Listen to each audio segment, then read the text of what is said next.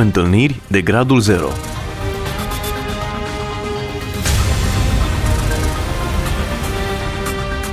O emisiune realizată de Cristina Olariu.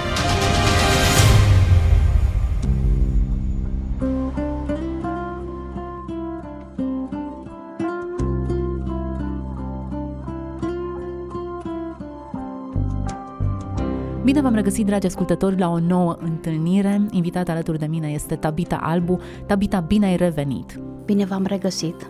În episodul trecut am împărtășit împreună cu ascultătorii noștri povestea ta, o poveste emoționantă a unui fice risipitoare care a plecat departe de casă, departe de Dumnezeu, 22 de ani. A experimentat un mariaj eșuat alături de un soț alcoolic, iar apoi ți-ai refăcut viața alături de un bărbat moral, spuneai tu, dar fără Dumnezeu. După 22 de ani, moartea pastorului Dugulescu a generat o adevărată furtună în sufletul tău și te-ai reîntors la Dumnezeu. Fapt care nu a fost primit cu bucurie de soțul tău, a fost fost o perioadă încărcată de tensiuni, discuții, de conflict în care soțul tău nu înțelegea de ce trebuie să-L iei în serios pe Dumnezeu și de ce trebuie să îți asumi credința în modul în care ai făcut-o. Te-a pus să alegi între El și Dumnezeu, iar la un moment dat, atâta timp cât tu ai ales să rămâi lângă Dumnezeu, ți-a spus, dacă mor mâine, nu-mi pare rău, dar nu vreau să trăiesc lângă o pocăită.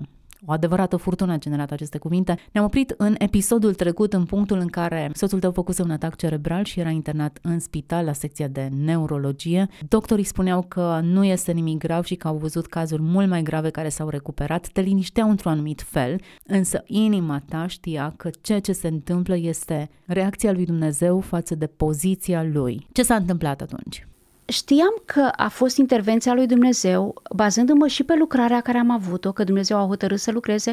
Vedeți, de multe ori Dumnezeu hotărăște să lucreze. Noi am vrea să lucreze așa cum vrem noi. Și m-am gândit că prin acest accident vascular Dumnezeu îl va întoarce la el. Mai ales că am avut această lucrare în care mi-a spus am hotărât să intervin. Și țin minte că am sunat-o pe mama și am spus și am mulțumit Domnului pentru modul cum va lucra, neștiind cum va lucra. În spital deși a fost cel mai bine. La câteva ore după accidentul care a avut loc, venise la el în spital o educatoare a copilului meu și fata aceea locuia în zonă cu mine și era creștină și a spus unde ești la spital că vreau să vin la voi. A venit și exact în acel moment, când ea a intrat în salon, l-a salutat, în acel moment a repetat accidentul vascular și în fața mea, în brațele mele, a intrat în comă. N-a mai apucat să zică nimic de... Singurul lucru ce mi-a zis, mi-a pronunțat numele copilului cel mic. Și acum trăiesc cu gândul acesta că probabil s-a gândit să-mi transmită să am grijă de el. Altceva nimic. Atât l-am întrebat. Când am văzut că se agravează, l-am întrebat, vrei să ne rugăm pentru tine? Și a dat din cap că nu. Printre toate calitățile lui, a avut un singur defect. A avut un orgoliu prea mare. Poate că dacă în ultimul moment Dumnezeu a mai dat șansa, a refuzat și a intrat în comă, l-am dus din nou la tomograf. A ieșit un medic de acolo și mi-a spus, vă văd că sunteți destul de tare. Țin să vă spun că n-are nicio șansă. Și dacă va trăi, va fi o legumă toată viața. A repetat accidentul și era cu hemoragie. Creierul era inundat. Vă dați seama că pe moment mă încercau tot felul de gânduri. Ce o să fac? Într-un fel eram dependentă de el și financiar, dar și din toate punctele de vedere. Eram ca un copil sub aripa lui. El purta de grijă la tot și dintr-o dată m-am trezit, nici nu știam ce e mai bine. Va fi o legumă toată viața. Gândul ăsta îmi suna, ce o să fac? Va trebui să mă las de job? Va trebui să stau acasă să am grijă de el, dar cu ce voi trăi? Și a venit chiar în mintea mea și gândul, poate că dacă aș fi zis că renunț la Dumnezeu, poate nu s-ar fi întâmplat asta. Hmm. Dar în acel moment o voce îmi spunea că să mă încred în El și să aleg să-i rămân credincioasă. Și am zis, Doamne, facă-se voia Ta. Indiferent ce va fi, dăm putere să trec peste. Și într-adevăr, din coma aceea nu s-a mai trezit și a murit.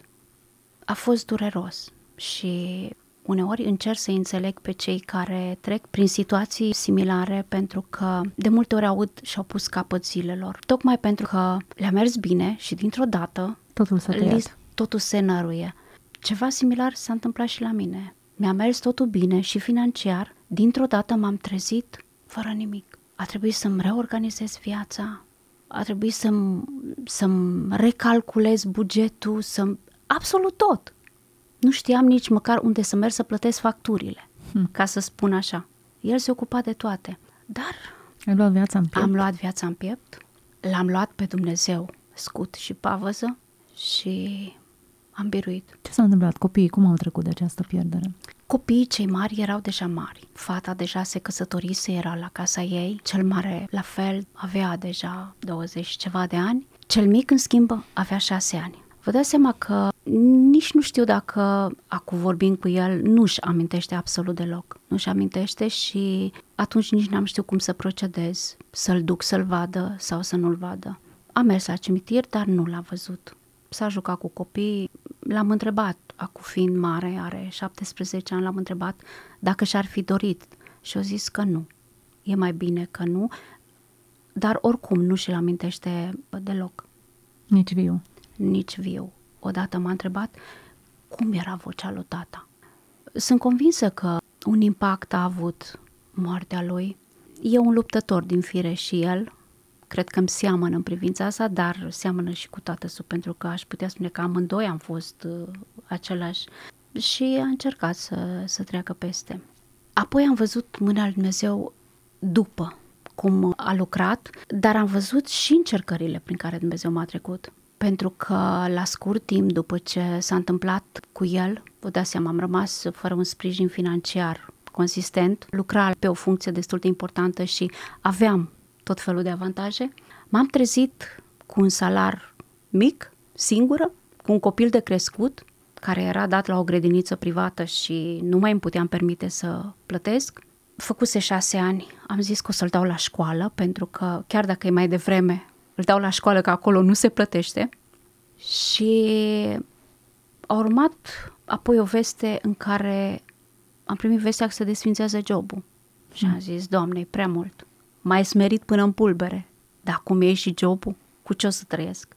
În perioada aceea lucram la o firmă aici în Timișoara, firma era din Cluj și avea punct de lucru aici. La un moment dat s-a tot redus, s-a tot redus, plecase și șeful de depozit care era Rămăsesem în locul lui și au rămas încă trei angajați. M-a sunat patronul din Cluj și a zis, o să închid firma asta, deschid alta, tot acolo, dar te rog să-l oprești pe cel mai bun, care știi că vei face treabă cu el. Dintre cei trei rămași, unul a fost nepotul meu. Vă dați seama că era greu să-i spui, trebuie să pleci. Era greu să spun rămâi, pentru că totuși n-avea o experiență, era tânăr, știam că copilul era bun dar n-a fost cel mai bun. Mai avea de învățat și cu siguranță dacă ar fi rămas, ar fi atins nivelul de cel mai bun. Dar la momentul respectiv n-a fost cel mai bun și m-am gândit, nu pot să fiu incorrectă față de cel mai bun, chiar dacă e nepotul meu, chiar dacă asta a atras cumva din partea fratelui meu oarecare vă dați seama, să-i spui, e nepotul tău și tu îi spui să plece. Și am zis, va trebui să pleci, trebuie să las un singur om. Și am ales un singur om. Și am mulțumit Domnului că s-a păstrat jobul. Dar la nici șase luni, acel om a văzut că lucrurile scârție și mi-a spus, eu încerc să găsesc altceva. Și am spus, ok, dacă pleci să-ți deschizi tu ceva, pleacă. Dar dacă pleci să lucrezi la altcineva, eu zic să nu pleci. Mi-a dat de înțeles că își va deschide el ceva și n-am putut să stau în calea lui. A plecat, dar după două luni am primit vestea că de la 1 iunie va închide am trecut printr-o perioadă, atunci m-am gândit ce o să fac. Patronul mi-a oferit uh, un job tot în cadrul firmei, dar uh, necesita foarte multe deplasări. Având un copil, am spus, aș accepta, dar n-aveam cum, pentru că eram singură cu copilul, trebuia să-l cresc. Nu puteam pleca în delegații. Și atunci a renunțat. În 25 mai, cu 5 zile înainte de a închide firma, mă sună acel băiat care a plecat și și-a deschis el. Tot în același domeniu de activitate, vrei să vii până la birou să discutăm ceva? Am zis, las-o pe mâine. Și m-am dus și acolo mi-a spus, nu vrei să vii la firmă la mine să lucrezi? Mai aveam 5 zile când aici se punea lacătul. Îți dau același salar, aceleași condiții. Ce zici? Vă dați seama că n-am putut să-i spun nu. Era, era mai mult decât ceea ce așteptam. Și m-am mutat acolo. Ce miraculos a lucrat Dumnezeu. Da, mi-am amintit versetul acela când a zis aruncă-ți pâinea pe ape, că într-o zi o vei găsi. Atunci am hotărât să rămână cel mai bun și n-am vrut să fiu incorrectă față de, de el, pentru că într-adevăr avea experiență în domeniul de activitate pe care îl aveam noi. Dumnezeu mi-a răsplătit. Și în același timp a arătat că e în stare să poarte de grijă văduvei și orfanului. Exact. Da. Dacă tragi linia, uitându-te la toate experiențele pe care le-ai avut, cum îl privești pe Dumnezeu, cel care te-a primit acasă? Ca să-l descriu în cuvinte, credincios, plin de dragoste, drept și suveran în același timp. Are toate lucrurile în control și e credincios, își ține promisiunile. Dacă vii cu inimă sinceră la el, dacă îl cauți din toată inima, Dumnezeu nu se lasă așteptat se lasă găsit, îți dă binecuvântări mai mult decât meriți. Și într-adevăr, și după, m-a binecuvântat cum nu m-am gândit niciodată și nu numai că m-a binecuvântat, simt protecția lui zi de zi. Și acum, în orice privință, văd de altfel pentru că să nu credeți că lupta a încetat. În fiecare zi Încă am, suntem pe pământ. Suntem pe pământ, exact. Și diferite obstacole, diferite tentații, diferite... Dar întotdeauna am cerut călăuzire și am zis, Doamne, am trecut prin voi adânci, un lucru îți cer, orice ar fi, indiferent prin ce mă vei trece, nu mă mai lăsa să cad în adânc. Este urât adâncul. Și vreau să-i mulțumesc pentru că a avut răbdare cu mine, pentru că a ascultat rugăciunile mamei și în mod special m-a întors în bunătate pentru că dacă m-aș fi întors la el după ce ar fi avut soțul accident, aș fi putut spune că Dumnezeu mi-a dat o nuia. Dar nu, eu m-am întors în mijlocul binecuvântărilor. De altfel, și soțul a spus, ce-ți trebuie? Acum când totul îți merge bine, tu îți închizi viața? Tu te-ai pocăit? Da, acum în mijlocul binecuvântărilor, pentru că realizez că, deși nu meritam, Dumnezeu m-a binecuvântat. Tocmai de aia vin acum, mă întorc să-i mulțumesc. Tabita, regreți cumva că te-ai întors și că ai lăsat... O, oh, nici gând, nici gând. Singurul regret care îl am este perioada aceasta de 22 de ani. Cu toată care, dulceața păcatului? Cu toată... E o dulceață... Amăruie. O, un gust foarte urât. Atât e dulce, câteva clipite toate strecătoare și aș putea spune că nimic din tot ceea ce mi-a oferit lumea în acea perioadă nu se compară cu absolut nimic din ceea ce trăiesc acum. Deci nu există grad de comparație. Dacă atunci uram, să zic așa, venea mama la mine și zicea, hai la biserică. Nici gând, o duceam până la ușa bisericii, mă întorceam înapoi sau așteptam. Acum, dacă din motive obiective, sănătatea sau n-ajung la biserică, Credeți-mă, duminica următoare mi se pare ca și cum n-am fost de o veșnicie și abia aștept să ajung. Schimbare. Deci, e ceva... Ești o femeie frumoasă, Tabita. Te-ai răcăsătorit? Ce ai făcut?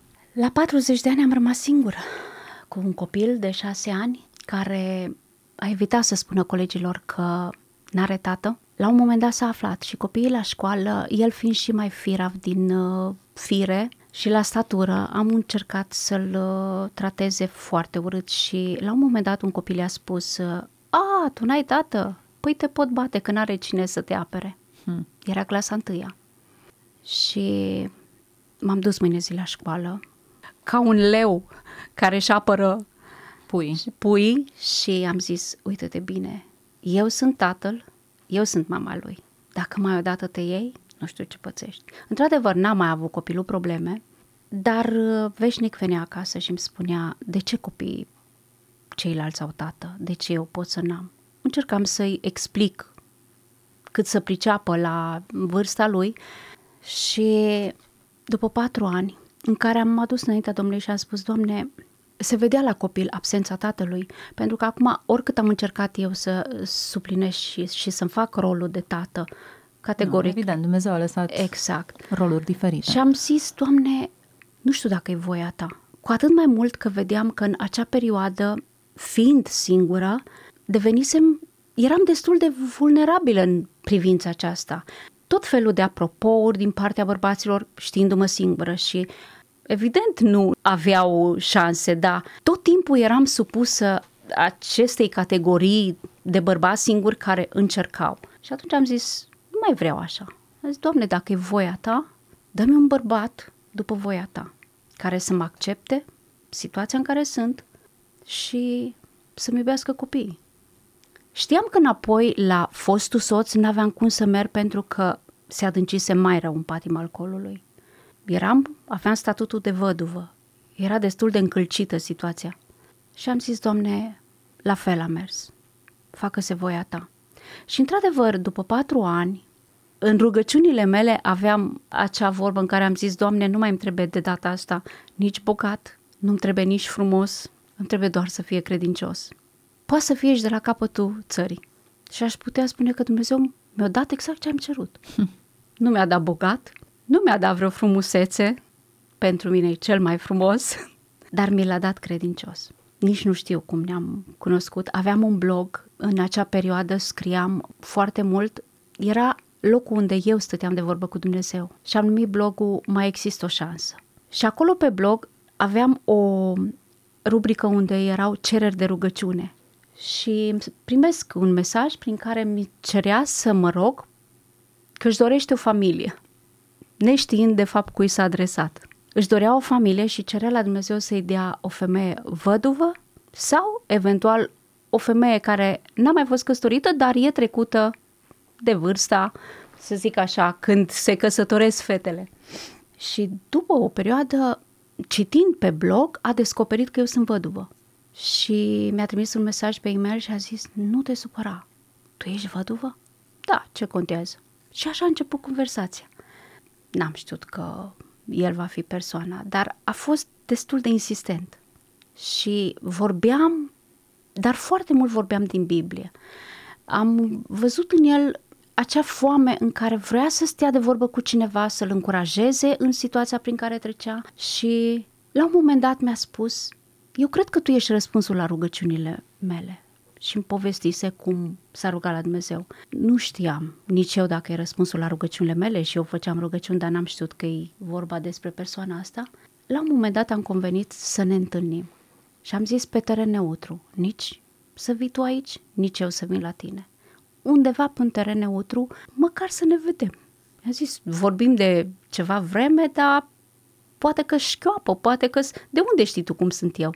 Și a spus, nu contează eu ți-am văzut sufletul, nu mă interesează cum arăți. Și am hotărât să ne întâlnim pe un teren neutru, unde? La Sibiu, fără să știu că tatălui de fapt este din Sibiu. Când am ales Sibiu, a zis, nici nu puteai să alegi un oraș, el crescuse acolo. Ne-am întâlnit la Sibiu, am luat copilul cu mine, ne-am văzut. Primul impact pe care l-a avut asupra mea, am văzut în el un om sincer și un om sensibil. Și așa este e foarte sensibil și la nevoile celor din jur, și cu mine, și în toate privințele. E un bărbat sensibil. Și am venit acasă, n-am știut dacă... Da sau nu. Da sau nu. Și am venit și am spus domnului, Doamne, îi pun două condiții. El era foarte hotărât și a zis, dacă va accepta cele două condiții fără să îl văd că are vreo ezitare, știu că e de la tine. Dacă are o mică ezitare, știu că nu-i de la tine și am pus în felul următor. Dacă ar fi să se concretizeze ceva între noi, ești de acord să schimbi locația? El este de undeva de lângă Marea Neagră, celălalt capăt al țării, cum exact am cerut, din Călăraș. Și am zis, vrei să schimbi locația dacă ar fi să se concretizeze ceva? Și a zis, uh, categoric. Ok, acum știam că el vine din mediul creștin după Evanghelie. M-am gândit că poate o să-mi ceară să mergem la creștin după Evanghelie. Eu deja eram în biserică la Elim, intrasem în slujire, nu mai vreau să mă duc. Și am zis, ok, dacă te vei muta în Timișoara, vrei să mergem la o biserică creștin după Evanghelie? Sau mergem la o biserică unde merg eu? Și mi-a răspuns cu versetul uh, din Rut. Dumnezeul tău e și Dumnezeul meu. Unde vei merge tu, voi merge și eu. Ce frumos! Și a venit în Timișoara, ne-am căsătorit ne înțelegem foarte bine, ne completăm reciproc unul pe celălalt, îi place să vestească mult Evanghelia. Oriunde merge, cu cine intră în contact. Atât de direct și este de o abordare așa de multe ori copilărească. Se urcă în taxi la el câte o fată merge la facultate și îi pune întrebarea sincer, auzi, tu te-ai rugat azi dimineață la Dumnezeu? Așa direct Și în marea majoritate intră în discuții totdeauna cei care se dau jos din mașină îi mulțumește că Dumnezeu le-a scos în cale. Și vine acasă și îmi povestește, zice, știi, de multe ori noi zicem să mergem să evangelizăm în altă parte. Cât de mulți sunt care nu știu și n-au auzit despre Dumnezeu. La un moment dat era o fată care trecea prin probleme groaznic de mare și nici măcar n-a știut că există un Dumnezeu la care să se roage. Și a spus, mă crezi că eu n-am știut că pot să mă rog la Dumnezeu că îmi va rezolva situația? Mm, extraordinar. Tabita, suntem la finalul acestei emisiuni. Impresionantă povestea ta. Un Dumnezeu care ți-a purtat de grijă în momente în care ai fost departe de El, dar care a știut cum să te aducă acasă. Ți-a dat șansă cum nu au avut alte fete din generația exact. ta și care s-au îndepărtat de Dumnezeu. Poți să te socotești privilegiată din toate punctele de vedere. Da. Chiar dacă nu a fost liniștită în experiența ta. Da, de multe ori m-am întrebat de ce a îngăduit Dumnezeu să trec pe aici. N-aș putea să spun de ce a îngăduit totuși 22 de ani. Dar știu un lucru, că chiar și prin acele încercări, chiar și prin acea vale a umbrei morții, Dumnezeu a fost cu mine, mi-a vorbit în bunătate. Și acum, la rândul meu, trebuie și eu să am acea sensibilitate față de cei uh, căzuți, în mod special de fii risipitori. Am rămas spre această categorie foarte sensibilă, pentru că știu foarte mulți care s-au deportat de Dumnezeu și care greu scapă din lanțurile păcatului, pentru că nu e ușor. Poate că și eu am vrut la un moment dat și nu poate, cu siguranță am avut momente în care îmi doream să nu mai am acea viață. Singură n-am putut.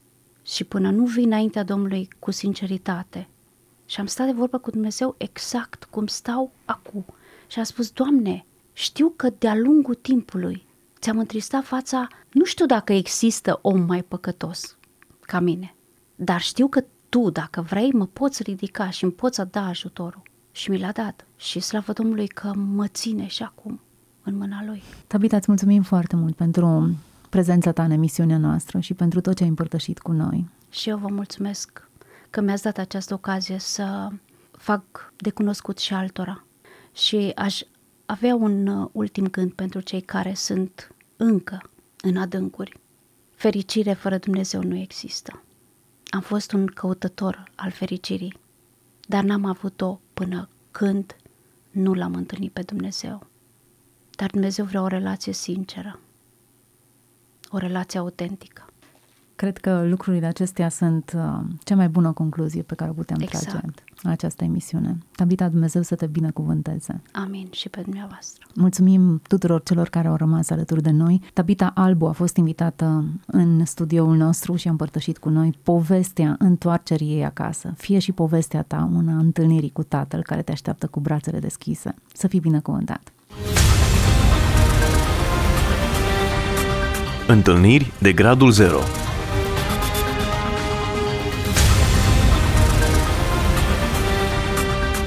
O emisiune realizată de Cristina Olariu.